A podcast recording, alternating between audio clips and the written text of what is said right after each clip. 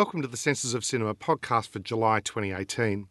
I'm one of the editors at the Journal, Mark Freeman, and today I'm joined by my fellow editor at Senses, the artistic director of the Melbourne International Film Festival, Michelle Carey. Welcome to the podcast, Michelle. Hello. So I'm officially a multi hyphenate. You are. Awesome. You are. And also, in our third chair today, another multi hyphenate. We breed them around here. Writer, academic, film programmer Tim O'Farrell. Welcome to the podcast, Tim. Thanks, Mark. Hi, Michelle. Hello. Okay, on today's show, we're going to be talking through the incredible lineup for the 2018 Melbourne International Film Festival. So we're very fortunate to have Michelle with us this month to discuss what's on offer. Then we're going to focus on two significant films in the program. The first is Lynne Ramsay's latest film, You Were Never Really Here. And then we'll turn our attention to Isabella Eklof's debut feature, Holiday. We'll end, as always, on our recommendations for the month of July. And for patrons of Senses of Cinema, in our bonus today, we'll discuss the career of the festival director with the best in the business, our very own Michelle Carey. So now let's get things underway. The Melbourne International Film Festival has been running continuously since 1952, which makes it one of the world's longest running film festivals. It features an intelligently curated selection of cinema from across the globe, as well as casting a spotlight on our very own Australian production. It's also really carved out a significant place with incredible initiatives like the Accelerator Program and the Critics Campus, both of which work to propel the careers of those in the arts community. And while those in the Northern Hemisphere might right now be enjoying summer, down here in Australia the weather isn't so hospitable, so MIFF has long served as the bright warm spot in a very cold Melbourne winter. So let's start by looking at what Michelle and her team have cooked up for the festival this year, um, which is, by the way, her final year as artistic director. The opening night film is Paul Dano's debut feature, Wildlife, with Carey Mulligan, Jake Gyllenhaal, and Australia's very own Ed Oxenbould. Michelle, what can you tell us about this opening night film? Yeah, well, certainly. So, as you mentioned, it is the directorial debut of Paul Dano, who people probably know more as an actor. He uh, was in There Will Be Blood, of course, Little Miss Sunshine, so many films, and it's a really stunning um, film. It's it's it it sort of has the feel of a very you know assured, experienced uh, director. Um, it's it's quite slow and languid, and it really just centres on this sort of family, this uh, husband and wife and their teenage son, played by Ed Oxenbould, as you mentioned. And there's not a huge amount of dialogue, and it's almost like a silent film in that um, it sort of plays out through the, the face of young Ed right. Oxenbould, which is really quite e- extraordinary. So I, I think it's a really brilliant film. I'm yeah. looking forward to it. Sounds to like a wonderful way to, to, kick off the festival. Yeah, absolutely. Yeah. Quite different. I mean, often we sort of show uh, Australian films sure. for opening night and it'll be nice to do something a bit different this yeah. year. And, and Ed will be attending opening night, so that's exciting. Oh, wonderful. How old is he? He's 17. Okay. So, yes, growing up. Okay. So, well, that's how we're kicking off the festival. But once we dive into the, the program proper, uh, there's an awful lot of stuff in here that I am super keen to, to look at. So I thought that maybe we might just rip through some of the, the, the sections that uh, feature in the festival this year. Um, and the first one that I really wanted to talk about was the headliner section, which has got a whole stack of really high profile films, uh, a bunch of them from Cannes. Um, Tim, out of this section, what are you keen to chase down and, and check out? I'm keen to see just about everything, Yeah. but I thought, seeing as time is short, I'll just restrict it to a couple of, uh, keep it contextual with a couple of Italian films.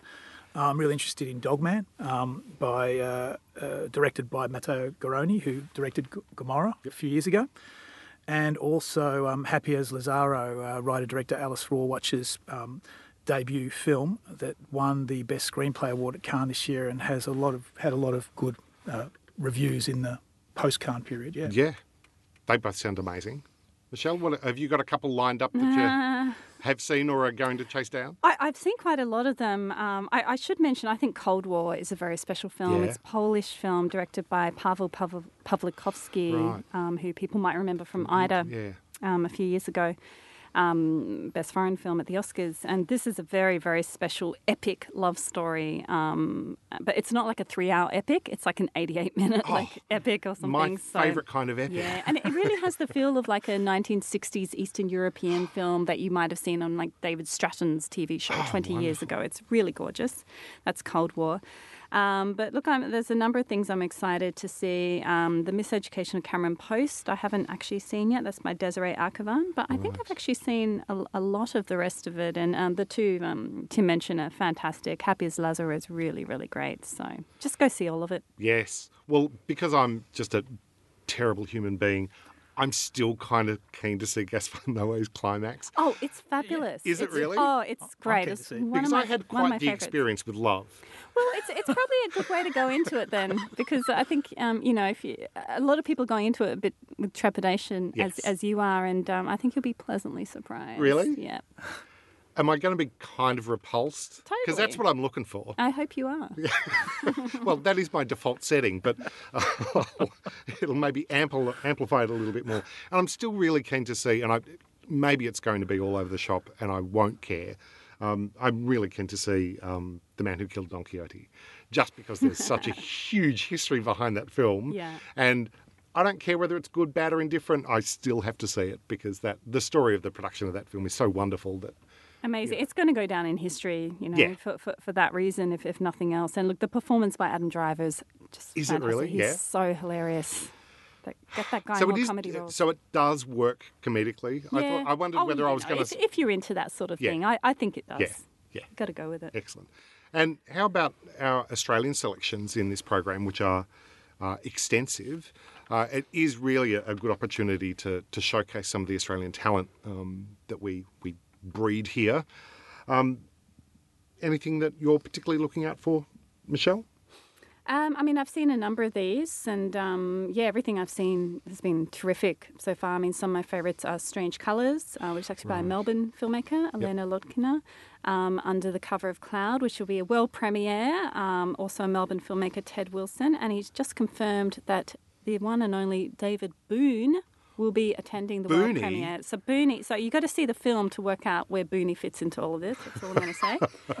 Um, you know, so many great films. Celeste by Ben Hackworth in world premiere, starring Radha Mitchell. We've got a number of Australian restorations, um, Oh. including The Cheaters, which is a silent era film directed by the McDonagh, made by the McDonagh, McDonald sisters. Sisters. I'm a big fan. Yeah. I mean, you know, the, yeah. Hmm. the film is, I have actually seen it already, but I'm busting to see this restoration. Yeah. And that was such an interesting little familial troupe in the 20s in Australia. You know, three sisters who just made their own films. Yeah, I mean, Yeah. there weren't many women filmmakers No. in Australia at the time, but even in the world. I mean, I think they were some of the only women filmmakers in the world at that time. Yeah. So, you know, that's fantastic that the National Film and Sound Archive are, um, are restoring that one. Yeah.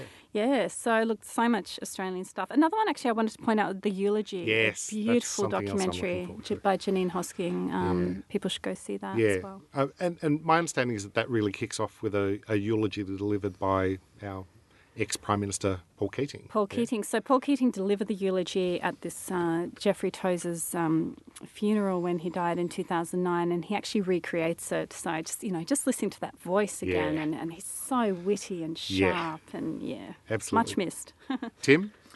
Yeah, well, I think I'm pretty interested in just about everything that's been mentioned so far. I was particularly interested in Strange Colours. Uh, you gave it a big rap at the launch for the festival, Michelle, and that took my fancy. Um, I'm hoping that Bernie doesn't drink too many cans on the, if, in the plane on the way over here, um, or else uh, his his visit might be a little bit controversial. But I'm very interested to see his performance in Under the Cover of Cloud as well.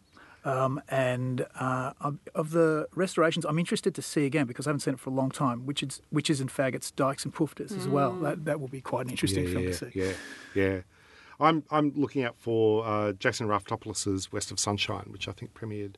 Wasn't I think it was at Venice. Venice, Yeah. yeah, and finally making its hometown uh, premiere, all shot in Melbourne. Yes, exactly.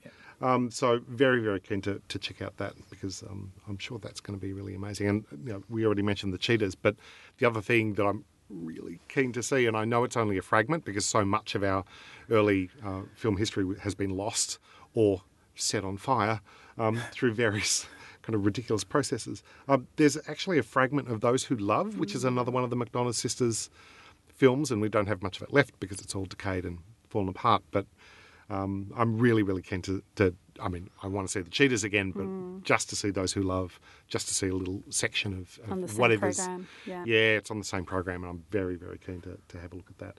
Um, one of the bigger sections is obviously the international section. Um, there's a whole truckload of things that that I'm super excited about. So I'm going to narrow it down to two. Um, the first is Agnieszka uh, Smoczynska's. Hmm, well done. The fu- did I do that okay? Yeah. Hey, Woo, look at that. Good work. Um, the Fugue. Um, now I haven't seen her earlier film, but I'm so busting to, uh, which was The Lure, which was the Mm. the killer mermaid musical, vampire musical. vampire musical. the mermaid vampire musical from Poland. Well, all of my favourite things in one film. Um, so I, I, that sounds so amazing. I just have to catch it before I ha- actually get to see the Fugue. So I'm really, really keen to have a look at that. Um, the other one in the international section that I'm really interested to see is Clio Barnard's Dark River. Um, look, I, she, I think it was her first film, which was The Arbor, which is the documentary she did, which I think is just one of the most incredible documentaries around. So interesting. Um, It's kind of a hybrid film, isn't it? It's- It's such an extraordinary approach to documentary and to sound and to kind of investigating this woman's history. So she's just such an interesting filmmaker. I've got to check out um, this latest film from her. Tim, what are you checking Uh, out? I'm particularly interested in um, Lucrecia Martel's Zama. Um, Yeah. We've been hearing a lot about that for Yes. a year and a half now. It seems to have taken a long time to, or since Cannes last year, so a little bit less than a year and a half. Um, and I love The Holy Girl and The Headless Woman, so I think there's always a sense of mystery, and she's such an original filmmaker. I'm really looking forward to that. Yeah, that sounds terrific. It's worth the wait. Yeah. Is there anything else in there, Michelle, that you're going to give us a bit of a heads up for? Um, oh, yeah, look, this sprightly young upstart director called Jean Luc Godard. Has a new film. Never heard of him. Who is this man? like film number 200 or something for him, um, called The Image Book. So it's his latest film, won a special um, honorary Palm at Cannes this year, and um, it's it's amazing. I mean, it's it's mind-boggling and crazy, and it's already giving our technical team like major headaches and nightmares, and um, it's absolutely worth seeing because it might not be coming to a cinema near you. Yeah. Do you think Agnes Varda will be there for that? Yeah. In, in Melbourne, I would. Uh, she's most welcome to. We organise a comp ticket for And yes, her. if you're listening. Don't know. Hope, hopefully they're friends again. Yes. Um, there are a, a bunch of retrospectives which I just really quickly wanted to, to mention that some of them are, are really terrific. Uh, Tim, you were thinking about the African retrospective? Uh, Yeah, the Af- African Films Rediscovered retrospective. I think we don't see very much African cinema. We saw um, I Am Not a Witch in Melbourne earlier this year, which was great, but this is a fantastic chance to see, I think it's eight f- African films from all across the continent, going back 50 years. um, Yeah. For, for the first time for most of us, I think, so that's fantastic. And Michelle, you did you curate the fashion cinema section? Yes, yes. So um, we, we all did. Um, Thomas Caldwell did the African section, section you mentioned, which I agree is terrific, and Al Cossar did the Italian crimes. And so I, I took on fashion cinema, which I worked on uh, while I was on leave earlier this year. And um, it's it's you know it's. It's, it's quite a broad range of Yeah. films. I don't I don't think there are too many festival programs where you'll see something like The Women paired with uh, Wild Style or Yeah. Paris is Burning. This, So this is what's so yeah. great about that section. So really, it's um, it's it's a look at sort of fashion throughout the ages of cinema. So a look at 20th century cinema and some of the wonderful fashion featured in it, and some of the great designers. Um, so yeah, I'm of course Yeah. very excited about that program. Yeah. and we've got uh, Fanzetti and Cattet. Uh, Mm, Forzani and retrospective. Kate, Yes. yeah, yeah, Yeah, absolutely. that should be great. Yeah, Yeah, and they'll be and here. for almost uh, in the other direction, a Nicolas Cageathon. Oh yeah, At the Astor. How many films is that? it's 737 minutes worth of Cage. Of Nicolas Cage. Not films. I think seven films. Um, kicking off with Mandy, his his brand new film, which has just got the trailer's just got to be seen to be believed. I can't wait to see that one. And then it starts with Quality Cage early in the night. Um, Yep. Sort of. Um, um, you know, a lot of the great indie stuff he did in the early 90s, and it just slowly gets more ridiculous as we go on. So, ending with absolute WTF Cage and the wee hours of the morning. So, Uh, just watch the hair all the way through. yeah. And the last thing I just wanted to mention quickly, Michelle, um, I s- mentioned this in the intro. Uh, we've had a couple of uh, initiatives through MIFF that have just been really, really helpful for the the art scene in Australia and specifically in Melbourne, and that's the Accelerator Lab and the Critics Campus. Do you just want to uh, give people a bit of an idea what those two initiatives involve? Yes, certainly. So these um, are, I guess, workshops. Um, they're, they're probably not so public facing, so they're not really things public attend. Accelerator's been running for 12 years, Wow. and it's where we, um, we curate or we select um, a number, usually like between 12 and 16 short filmmakers, um, and present their films, but then we put those filmmakers through the ringer. No, we put them through um, a four day workshop where they basically just learn about things that you know a director should know not so much about the craft but about you know how to work with a producer um, you know what hap- what are legals on films and what do you do when you go to a film festival so a lot of um, really amazing filmmakers have come through the accelerator lab um, including david michôd uh, Ben Hackworth and Milcorn Wilson, Sophie Hyde, so many great filmmakers who've then gone on to make great feature films. And Critics Campus is a similar sort of thing, but for critics. Um, so we select um, eight emerging critics who are paired with eight established critics and mentored, and these are a um, combination of Australian and international critics. So we bring out people from Variety or Hollywood Reporter every year, and they mentor these young writers. Um, and and they also go through workshops like how to pitch, how to work with yeah. editors, what does a publicist do. So they've been really terrific, and I think they're you know they are things that only MIFF does yeah. within the Australian context, and um, I'm, I'm very passionate about both of them. So I'm really yeah. glad you picked up on those. Yeah, I, I, I really appreciate them in a program like MIFF, mm. just as a, you know, when you're a, a smaller industry as we are, to have a set of programs that can nurture that talent and mm. give them workshops and information and mentorship yeah. It's, it's such an important. And, and also, you know, Senses of Cinema, we're passionate about film criticism. Yeah, and exactly. I remember about five or six years ago, there was this story going around and film criticism was dead yes, and all this. And yeah. I, I think it's been completely turned upside down. I mean, you have more critics than ever online, it's, it's more democratic. There are a lot of new, young, diverse uh, voices coming through. I guess the, the, the, ongoing challenge is how do they make a living out yeah. of it? Yeah. And, yeah. and, the Critics Campus does address that as well. But there's some really amazing writers out there. Yeah. It's a fantastic program, though, Michelle. So congratulations! It's really amazing. It is every year, um, but but this year again, just an outstanding program. Can't wait to dive into it. Um, if people want to add to our discussion of the 2018 MIFF program, we'd love to hear from you. So you can head to facebook.com slash senses of cinema, and you can leave a comment there on our episode thread.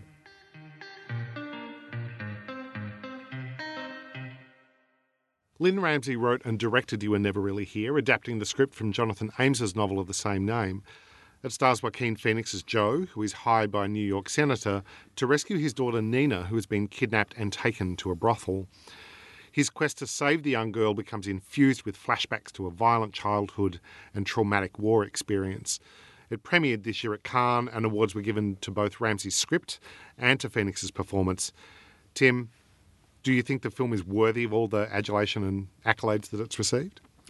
Uh, yes, generally. Uh, I, I, love Lynne Ramsay's films generally, and it's now been it's always a long time between drinks. It's I think seven years since um, we need to talk about Kevin, yep. and it was a long time before that for Morvern Callar. So it's eagerly awaited, and for the most part lives up to the hype. Um, it did win Best Screenplay for Ramsay and Best Actor for Phoenix at Cannes last year. So it comes, as you say, pretty heavily garlanded, I suppose.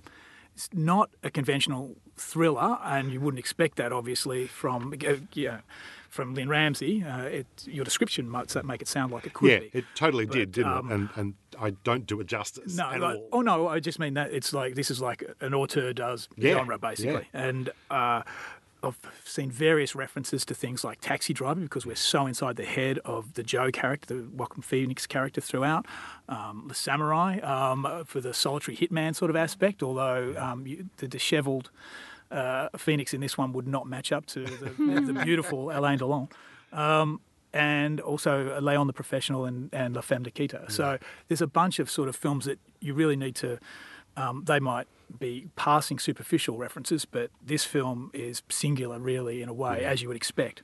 Um, as you say, it's based on the screenplay by, by, the on the novella by Jonathan Ames, but yeah. the screenplay is, as always, adapted uh, very liberally by um, uh, by uh, Lynne Ramsay. So where the, I think she must have cut out a lot of the novella. I haven't read it, but I've heard her describe cutting out the third act. And really, we're fairly light on for dialogue, uh, and yeah.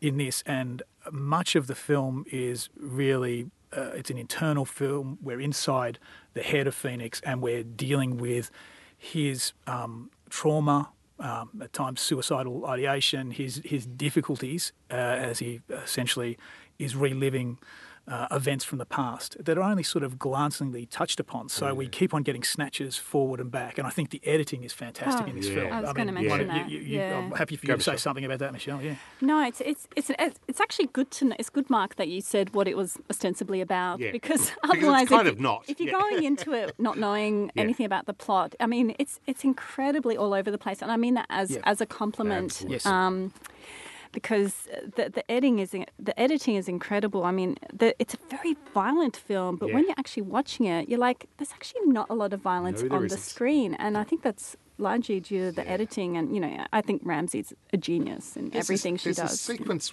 where uh, he is going in to rescue uh, Nina from Mm. this brothel, where Ramsay cuts to like surveillance footage, Mm. and you can see you know Phoenix walking down this corridor. You know that he's going to start knocking off various people. Because he will. He's wielding He's this wielding hammer, hammer, all throughout right? the film. Yeah. Yeah, and but the the editing of that is so suspenseful, Mm. but really you're not being exposed to anything that is particularly graphic or particularly. No. you know, Yeah, it's so See, tense. yeah, You get that CCTV. you see aftermath, but you don't you don't see action in some ways, which is such a perverse way to approach like what is ostensibly an action film. Yeah. Like to actually, what's an action film look like if you take all the action out of it?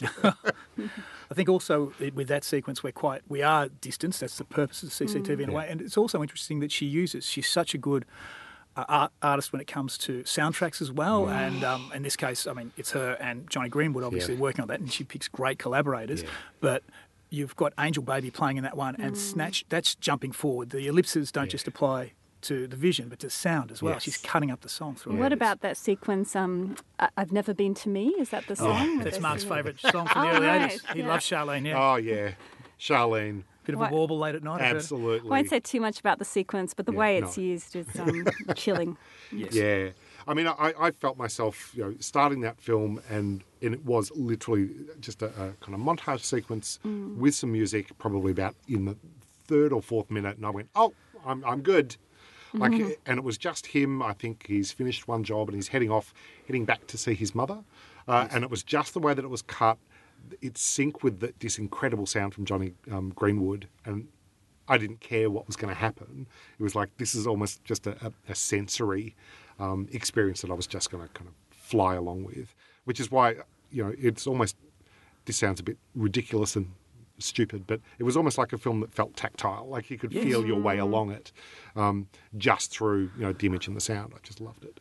It is. It's interesting that uh, because Lynne Ramsay is a, originally a cinematographer, and Yeah. she won um, uh, awards for her short films at Cannes, you know, over 20 years ago, like things like Gasman. Uh, she's often we often talk about her in that sense, and she and her framing and her use of colour and compositions are, are fantastic. But on every level, she uses all the expressive elements of cinema so well. Uh, you know, the, the films are really made by somebody who loves and lives cinema, and I've read that she is involved in every detail of the film. She's obsessed with, you know, even down to uh, extras. You know, uh, she will not leave that to anybody else to do. And uh, you, you can tell that when you watch a film like this. Even, it's yeah. it's curious. I mean, because she all all her um, I think all four features have been adaptations of books, right? Yes. Yeah. Um, Which is interesting. Uh, And maybe not Ratcatcher, is it? Maybe not the Yeah, first one, yeah, yeah, yeah. but the, the last three have been. They certainly and have, um, yeah. I, I can't even imagine what these books must be like. I mean, they're such cinematic works, Yeah. and um, it's obviously she she just finds an interesting story. It's not that they're boring stories, but that's just the very tip of the iceberg. Yes. Yeah. Like what she Yeah. does with the cinema, as you say, it's it's all encompassing. So, what how did you sort of cope with the, the sort of flashback structures? Um, you know, because you've consistently got this sort of really present action of him repeatedly trying to kill himself Yeah. um, through all of these, frankly, fairly bizarre ways. And you, you listed a, a bunch of films that references I could not get Harold and Maude out of my mind. And I'm thinking, this is not a funny film at all, but just his approach to constantly trying to find ways of doing himself in, which it, it almost starts to feel like it's comedic. But then when you start incorporating those those flashbacks, I, I think you lose that humour and you start to just feel the, the weight of, of Yeah. history on him.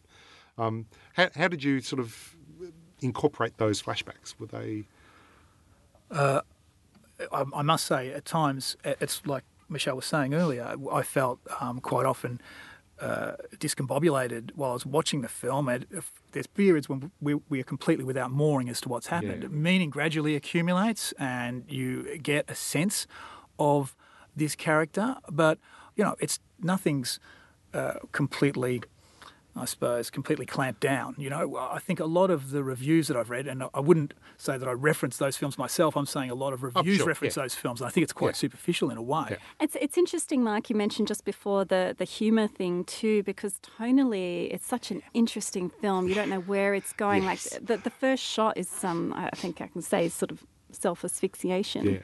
So it's pretty dark where you start from. And then there's this lovely sequence where he goes to visit his mother that at first, again, is looking like it's going to be very dark.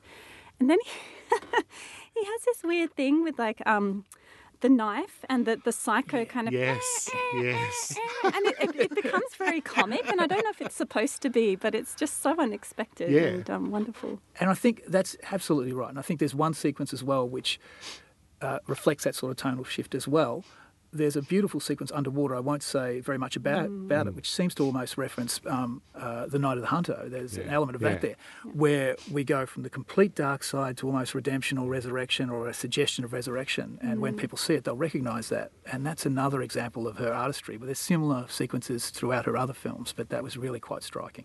There's so much in this film, and it's it feels very economical. I think it, again, it's sort of 85, 90 yep. minutes. It feel it goes by in a flash, really but it's does. packed full of so much. Yeah, it's which really is rich. Oh, sorry, mm. which is incredible when it's it's really essentially a one-hander. There are mm. the characters you've talked about, the mother and yeah. the girl Nina that he yep. rescues, and other people who pop in and out. But it's very much a film him, about Phoenix and inside his head. I read yeah. somewhere that she sent him a file of fireworks going off and said that's what's inside the character's head, and that yeah. was the starting point for the film. Yeah. that makes sense.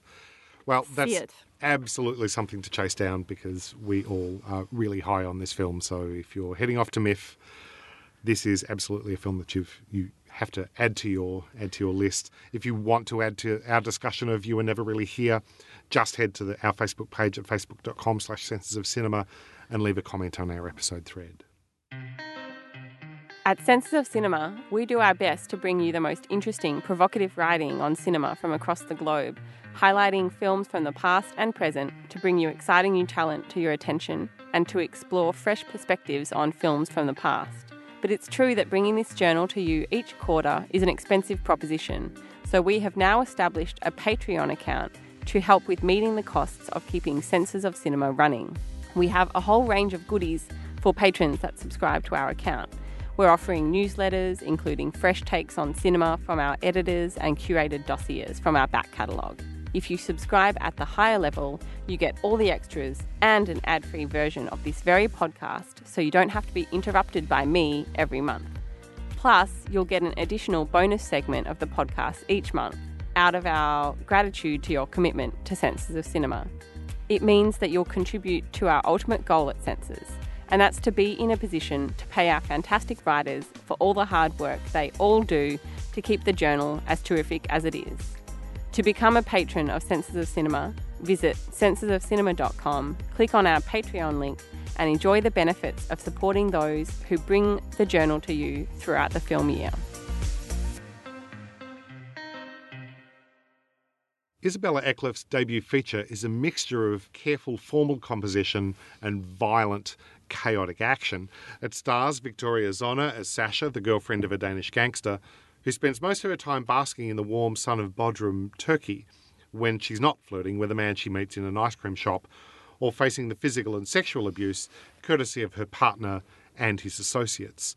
Eckloff is a guest of the festival and certainly a provocative film from her and I have to say, I sort of loved this, even if it's a bit of a hard watch and a hard set. Um, there are a lot of things that I responded to really uh, positively.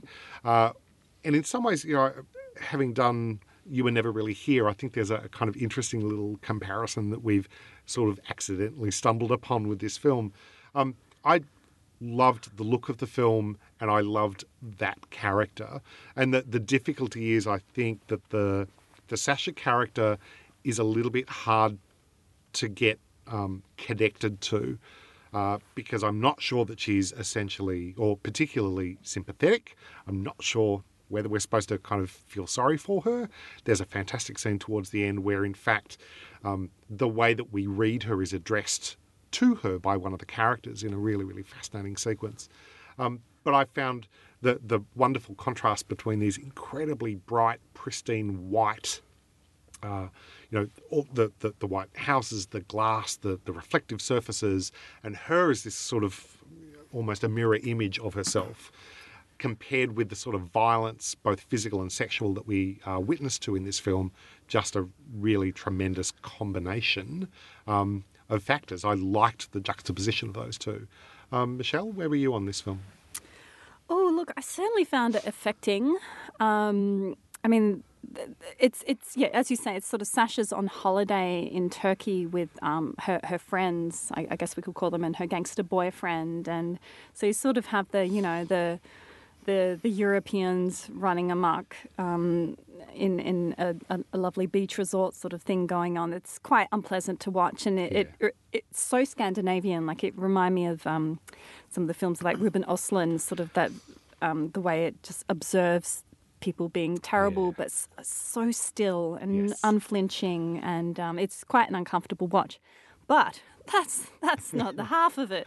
It gets um, yeah, it gets way more uncomfortable from that. Um, so basically, it's it's looking, it's focused on this character Sasha, and um, I guess what what she's going through. And there's a very very very unpleasant uh, rape scene. I, I, guess we may as well yes, say. There is. Don't think it's giving it away. Um, about halfway through, that goes for about five minutes. Yep and the camera does not move, and it's it's a very hard watch. Um, but it, it doesn't sort of yeah, you don't quite know wh- what is going through her mind, or or even I have to say what the what the director sort of thinks. So I, I found a bit of a puzzling watch. I have yeah. to I have to say, but very affecting if that if that okay. can happen. Yep. Tim.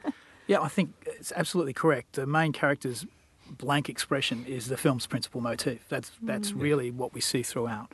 And it's interesting because, like uh, You Were Never Really Here, it's very much focused on this cat- character. It doesn't yeah. really leave her point of view, but we're diametrically opposed to that film in a way because we don't get a lot of access to character psychology. In fact, we don't get any. It's the or external her backstory elements. or anything. Exactly. Yeah. yeah. it's really just all the external elements that are there. There's no no backstory, nothing, um, and that can be a great way of generating tension or establishing a mystery in a different sort of film. Um, not so much for me here. It's quite relentless in the depiction of the lifestyle that she's entered into, being on holiday with her boyfriend and largely, I think, his gangster associates and their families. Um, it's got comparisons in things I've read to. Um, Ulrich Seidl's uh, Paradise uh, Love, the 1st of those films, because but it's really quite a different film to that, I'd say, in a lot of ways. But uh, the superficial similarity is that we're based with a bunch of Westerners in a um, sort of uh, exotic, poorer country, I suppose. Um, but in Turkey, in this case, as opposed to Kenya. But we're really dealing just with those Europeans, as you say, in that setting. So um, I, I, I, found it. Uh, an intriguing film. Formally, it's really interesting. Yeah. It's a lot of longish takes. It's a lot more neutral, less um, in your face in terms of the uh, compositions than you will really hear. You'll never really hear as oh, well. Oh, yeah, yeah. But. Um, but as you say, there are some similarities also. See, I, I I really liked the blankness of her. That that's what I think I appreciated the most. I mean, she's constantly looking at herself in the mirror. She's spent all the time like mm. practicing, and the fact that she doesn't have a backstory, for me anyway, was because she's thrown that aside. She's reconstructing herself. She's making herself into the gangster's mole. She's going to live this incredible life. And for me, was I inventing this little narrative in my brain? Quite possibly. But for me, it was about what she was prepared to put up with to be successful. Yeah. And, and her success was to be in this great place, to have a influential boyfriend who can do all sorts of things. And if that means that he is going to, as he does, you know, very early on in the drink, in the film, drug her alcohol so that she passes out and he can do whatever he likes to her body, which you know, you know, is super unpleasant and, and horrible to watch. But at the same time, it's almost as if she's like, that is the compromise I'm prepared to make. And so it's for me, it was like this trajectory of somebody who was questioning whether this was really what she wanted to do? Did she want to construct herself and then ultimately sort of falling into a, a world where she decides those compromises might be worth the benefits that she will receive in the end? So it was almost like the, mm. this woman who remakes herself as this And- other person. Yeah, and it's it. You sort of think there might might be a moment of redemption happening there, Yeah, and I, yeah. again, no spoilers, but um, sort of as it goes along towards it, there's a mo- there's a there's a romantic prospect in there that you think, oh, this might be her chance of Yes, escape. This lovely yes. romance, this man who's you know really loves her, and um, it doesn't end well. No. Um, I think it's fair to say, and so yeah, it's it's um, it it you know it doesn't let up this film. No, it, it subverts it subverts your expectations. Yeah. It does, and that, the, the, the twist at the end is is intriguing, and that does provide some marker of her development and progress in the way she changes in the film. Yeah. Again, just through her external actions, Yeah. rather than from us hearing what's going on. Yeah. But so much of, I mean, even if you look at how formally composed that film is, where mm. it, it is about us being sort of objective and standing back and watching it, even that, you know, the, the, the rape that occurs, you know, where it just sort of plays out in front of us. Um, but whenever you get a point of view shot of her, she's either putting on an expression in the mirror, like pouting or trying to, you know, how do I look in this swimsuit? Or she's looking at jewellery. And, and it's literally just looking at the, the what she can acquire uh, by being in this position as this gangster's girlfriend, and, and those are her aspirations.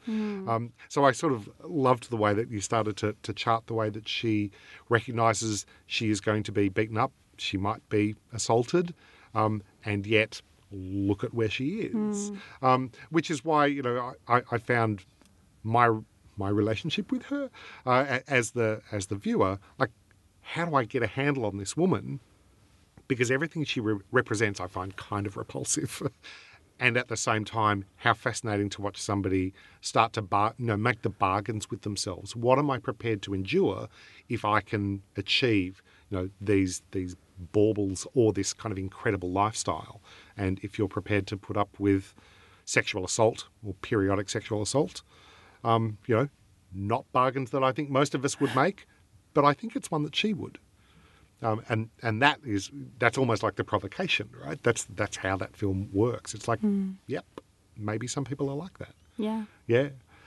So a super interesting film. At least I, I kind of found it really provocative and really engaging and really interesting. She is she is a, a guest of the festival, isn't she? Yes, Isabel Yes. Eklof, the director, will be out, and I, I, I believe you know there, there are some um, autobiographical elements to this film, so I think she's going to be Oh. really fascinating. I'm not saying the whole thing, but uh, I think it's it's going to be a very fascinating uh, conversation with her. Yeah, and just for a, for a debut film, Very confident. yes, Yes, super yeah, confident, it's incredibly really well short. made film. Yeah, Yeah, yeah. absolutely. Yeah. So and she'll be doing Q and A's and stuff, I suppose. Yeah, for sure. Yeah. fantastic. All right, so uh, there's another film for you to uh, cautiously, with with the knowledge that there is some sort of fairly unpleasant content in it, to, to chase down in uh, this year's MIFF. So if you want to have a chat about holiday, um, by all means head to our Facebook page at facebook.com slash senses of cinema and leave a comment in our episode thread.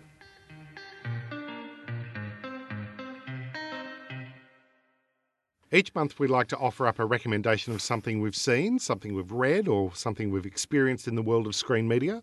MIFF is obviously foremost in all of our minds, but Tim, what are you going to send our listeners to to check out for this month? I think there's still a chance to see um, Columbus, which I saw at ACMI at the start of the month. Um, it's part of a season they have on uh, modernist architecture. And listeners may know Kogonada as the video essayist behind pieces like The Hands of Bresson or um, Breaking Bad Point of View. Uh, this is his first feature, his debut feature, set in the Midwestern American town of Columbus, uh, Indiana, not Columbus, Ohio, uh, which is uh, an unlikely hotbed of modernist architecture um, by virtue of a rich civic benefactor from the middle of the last century. So the film stars John Cho, um, for all the Harold and Kumar aficionados out there, and Haley Lu Richardson. Um, it's an interesting film. Uh, there's a lot of synchronicity in me seeing this film, and probably for a few other viewers in Melbourne, uh, as the source of the pseudonym Kogonada is, of course, Japanese um, screenwriter and frequent Yasuhiro Ozu collaborator Kogo Noda. Uh, and at the same week, on the same week that I saw Columbus, uh, the Melbourne Cinematheque screened Ozu's Equinox Flower, which was a fantastic reminder of what a funny, sad, profound film that was. Not a dull moment. The audience loved it at the end. That is one of my favourite films, basically of all time. Yes. Equinox Flower. I absolutely love that film. That is the film where you sit there and you watch it and you sort of get into it, and then without even realising it, you're sort of weeping. Like, how did I end up in this spot? Because it just hits you from absolutely nowhere. It's just beautiful. But that's not an unusual experience with Ozu. I No, it's You go not. Back to the It- silent it era. I really was isn't. Born by, but there's a bunch. You know, you go back 30, 40 years before that. Same Absolutely. thing. And Yeah. uh, yeah, I, I think John Flaus, uh, a good friend of Senses, used to say he had a formula. He always said it's it's a film that makes the commonplaces of life yield up to their meaning. That was his formula whenever he talked about Ozu, and that's true. Yeah. Yeah. Well, I mean, if you're recommending not just um, Columbus and Ozu, I'm going to recommend something that everybody's already seen because I'm lazy and I didn't get to the movies in time. But I finally got to see Hereditary, and uh, it's a it's a, a film by Ari Aster, um, Toni Collette, uh, Gabriel Byrne. Look, this is a film that, that I grappled with more after I watched it than probably I did when I was watching it. I think it's a really effective horror film in terms of, you know, you walk into a horror film, you want to, you know, have the, the horror experience. I think it delivers on that just fine. Um, I will confess that I, I was unsure about some elements of it. I'm not completely convinced it's, uh, you know, a work of genius, but I think it is a work of, of real intelligence. And I think what the film does most effectively is wrong foot you in terms of the way that you read it. That you walk into the film, you know you're sitting down to a horror movie, and my first thought was, oh, it's The Omen. Right, so here's the daughter. She looks like she's probably, you know, Satan. Um, you know, she, she's not exactly the nicest um, young child, not particularly the friend of pigeons uh, or, or wildlife. So she's probably really just, you know, the devil. And then you realize, oh no, this isn't the omen. Hang on, I think this might be poltergeist. And maybe she's, you know, being, you know, invaded by some terrible spirit, and maybe this is what this is all about. And then you think to yourself, nope, not poltergeist. Hang on, I think this is a ghost story. And then it keeps appropriating different models of different subgenres of horror. Um, I think probably one of the, the reasons that I struggled with the end of the film is that I, I'm still not convinced that actually Aster manages that transition into the final model that he uses. But the more I think about it, the more I'm like, that actually makes total sense. Uh, it really is a, a, shout out and a, uh, a structure that has been used on a couple of very, very successful horror films, very high profile horror films, which I won't name, unless it kind of gives it away. But I walked out thinking, okay, maybe it didn't all work. That is a super smart film that actually really understands what horror is and has tried to almost present us a, a horror jukebox without it feeling too gimmicky or too ridiculous. Um, a couple of really good criers in there. Nobody can scream and cry like Toni Collette. She's got a hell of a like face for kind of really extreme expression. She's amazing. And I've sort of walked away thinking I thought it was going to be a bit rubbish and I was wrong. I think it was actually maybe pretty amazing. So, you know, I know that I'm probably talking to a whole bunch of people who've already seen it. Yes, Mark's behind the times. I finally got there, but uh, I really, really loved it. So, by all means, if you haven't chased it down yet, I think it's a film to have a look at. Michelle, what have you got for us?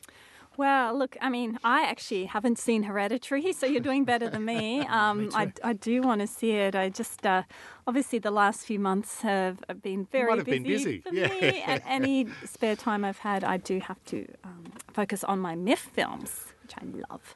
And I haven't seen enough of those either. So I have been just, the only thing I've really been able to watch is just sort of 10 minutes here and there of fucking Adelaide on um, SBS, uh, sorry, on A- ABC and Yes. available on iView, which has just been really delightful, just sort of where I can squeeze them in. I haven't watched it all yet. This is a series, it's Australian, obviously set in Adelaide, my hometown.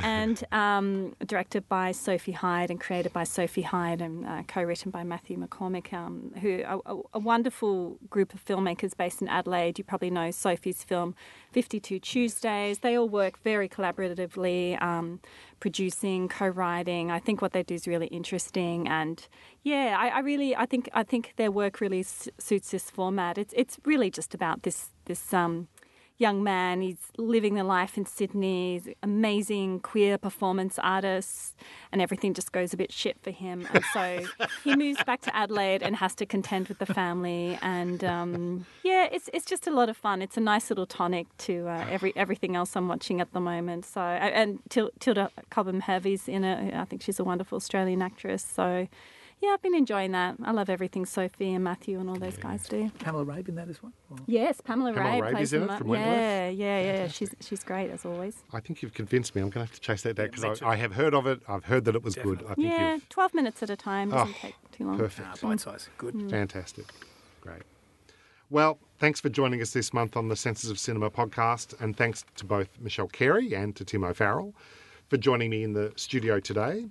Eloise, who has spent the last month at the Ritrovato Festival in Bologna and is currently swanning somewhere else around Europe, um, will join me back in the studio next month. Thanks also to our technical producer, the brilliant Troy Morey, who maintains the audio festival of this podcast each and every month. Thanks also to Swinburne University for the use of their recording studio here in beautiful Hawthorn, Melbourne. I'm Mark Freeman, and thanks for listening to the Senses of Cinema podcast, and we'll speak with you again next month.